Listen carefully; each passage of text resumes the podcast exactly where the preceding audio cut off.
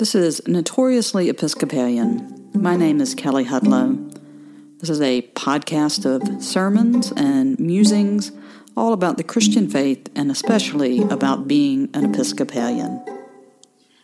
This is a sermon for the 13th Sunday after Pentecost, August 30th, 2020, for Trinity Commons. The principal text for the sermon is Exodus chapter 3, verses 1 through 15, the story of Moses encountering God in the burning bush.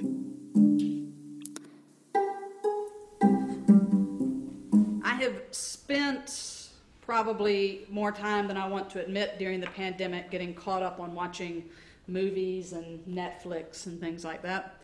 And one of the movies that I finally got to see when it came on HBO this summer was the 2019 movie Harriet. It's about Harriet Tubman, right? And the movie poster, when you see it, it looks like it's an advertisement for some sort of hero outlaw western film and not a biopic about Harriet Tubman, who has most frequently been featured in children's books and not in major motion pictures. On this poster, there's a picture of Harriet. She's actually on there twice. Once at the top of the poster in the center um, of the co star, slightly bigger than her two co stars. And then at the bottom of the poster in silhouette, wearing this, this big hat, um, facing either a rising sun or a setting sun. And then the words, be free or die, are centered on the top of the poster.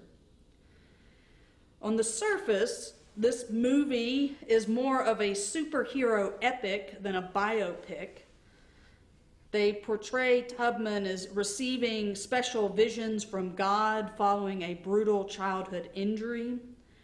It's these visions that help guide her the hundred miles north to freedom, and it's these visions that would lead her back south, even though the risks were very great. The filmmakers and talking about reasons why they made certain decisions in the film said that they wanted to present Tubman as the fierce young woman of faith that she was, finding that her usual depiction in children's stories and history books defamed her, declawed her to make her more palatable for us. So here in this superhero movie was Harriet Tubman all of five foot tall, a black woman guided by her love and her faith to lead her people to freedom.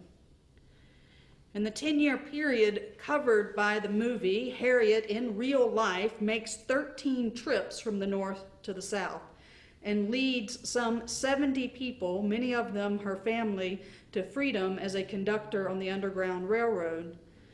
While the movie doesn't go into detail about it, it does reference that during the Civil War, she would serve as a Union spy and would lead a raid that would free 750 enslaved people. For this, she was called then, in the movie and now, the Moses of her people. Today, we encounter the story of Moses again. Last week, having heard his origin story, this week we get Moses, a grown man and on the run. Moses, who grew up in Pharaoh's palace, has killed an Egyptian for striking a Hebrew. This is not an act of bravery, but instead, Moses takes great care to make sure no one is looking before he strikes the Egyptian. He's not viewed as a hero by the Hebrew people, and when Pharaoh finds out, he seeks to kill Moses to punish him for the murder. So Moses has run to the land of Midian. Here he finds refuge, a wife, a family, and a job. And while Moses settles into his new life, the old Pharaoh dies, the Israelites continue to cry out from their bondage, and the narrator tells us that God hears these people God sees these people, God knows these people, and that God remembers. Now, when God remembers, we know that that means action is soon to follow. And so, cut to the reading that we have today, Moses, while at work doing his job as a shepherd, quickly pays attention when he notices an angel coming out of a bush that is burning without actually burning up. And so he stops to see what is happening. And when God calls him by name, Moses rightly says, Here I am. So far, Moses is doing all the right things for a Bible superhero, right? He's heard God's voice, he's stopped, he says, Here I am.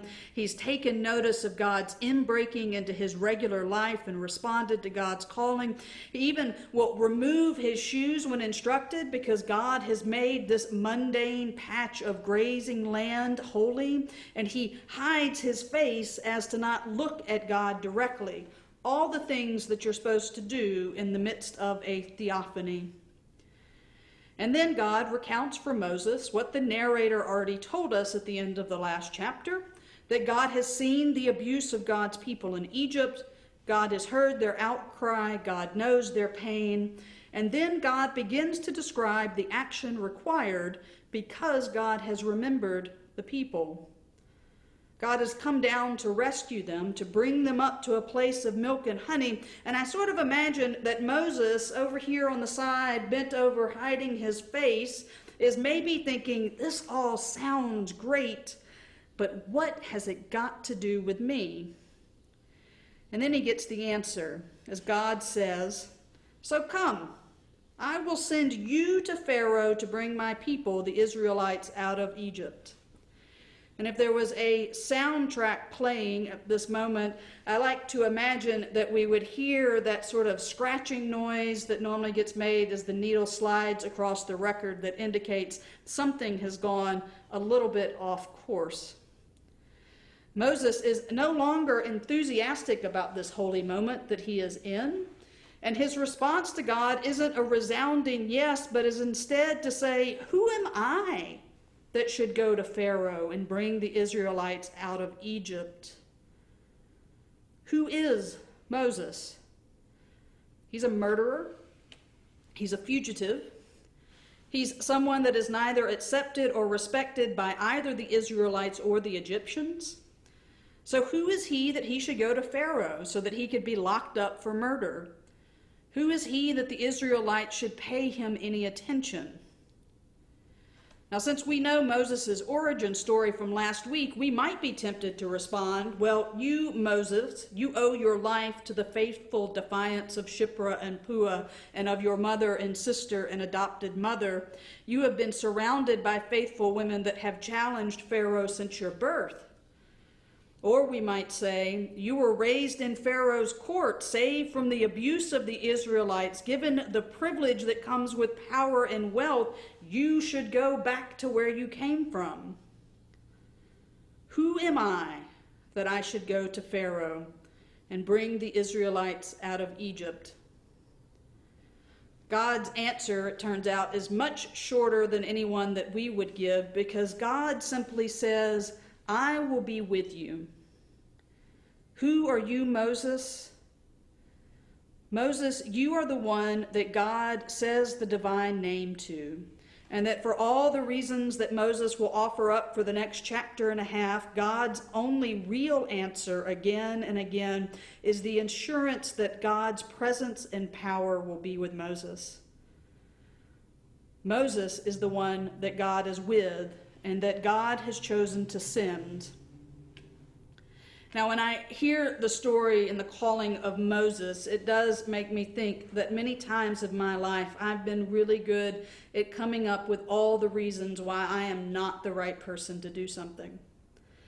I can usually very quickly point out all my shortcomings, and no matter how long the list is that I can come up with, it at the end of the day doesn't change the fact that God is sending me somewhere to do something. I'm also really good in those moments of feeling God's call on my life to try to shape and limit what God is actually asking me to do. Surely I'm not called to do this particular thing. Surely the church is not called to take this particular stand. Surely God would rather avoid conflict or the arguing or the stress. But all of this is just a way to avoid the fact that God's call is clear it was clear to Moses, I will send you to Pharaoh to bring my people, the Israelites, out of Egypt. God sees clearly, hears clearly, and knows clearly the pain of God's people suffering under oppression. and God remembers them. And God sent Moses to bring them out of it, and God sends us to oppose the injustice of this world. So when we encounter Moses, maybe we can be reminded of Harriet, who, when she was sent, trusted that God would go with her and that she would go and bring her people to freedom. And so when we hear God's call and we say, Who am I? Who are you? Who are we to do this? Who are we that we should be sent to set people free? Who are we in this moment of pandemic and injustice? As we've heard again and again this summer, we are the people of God who have been transformed by the loving, liberating, and life giving redemption of Jesus Christ. We are the people of God that since the beginning of creation have learned again and again of God's faithfulness. We are the people of God, called and sent into the world through God's grace with one simple mission to overcome the evil of the world with God's good. Amen.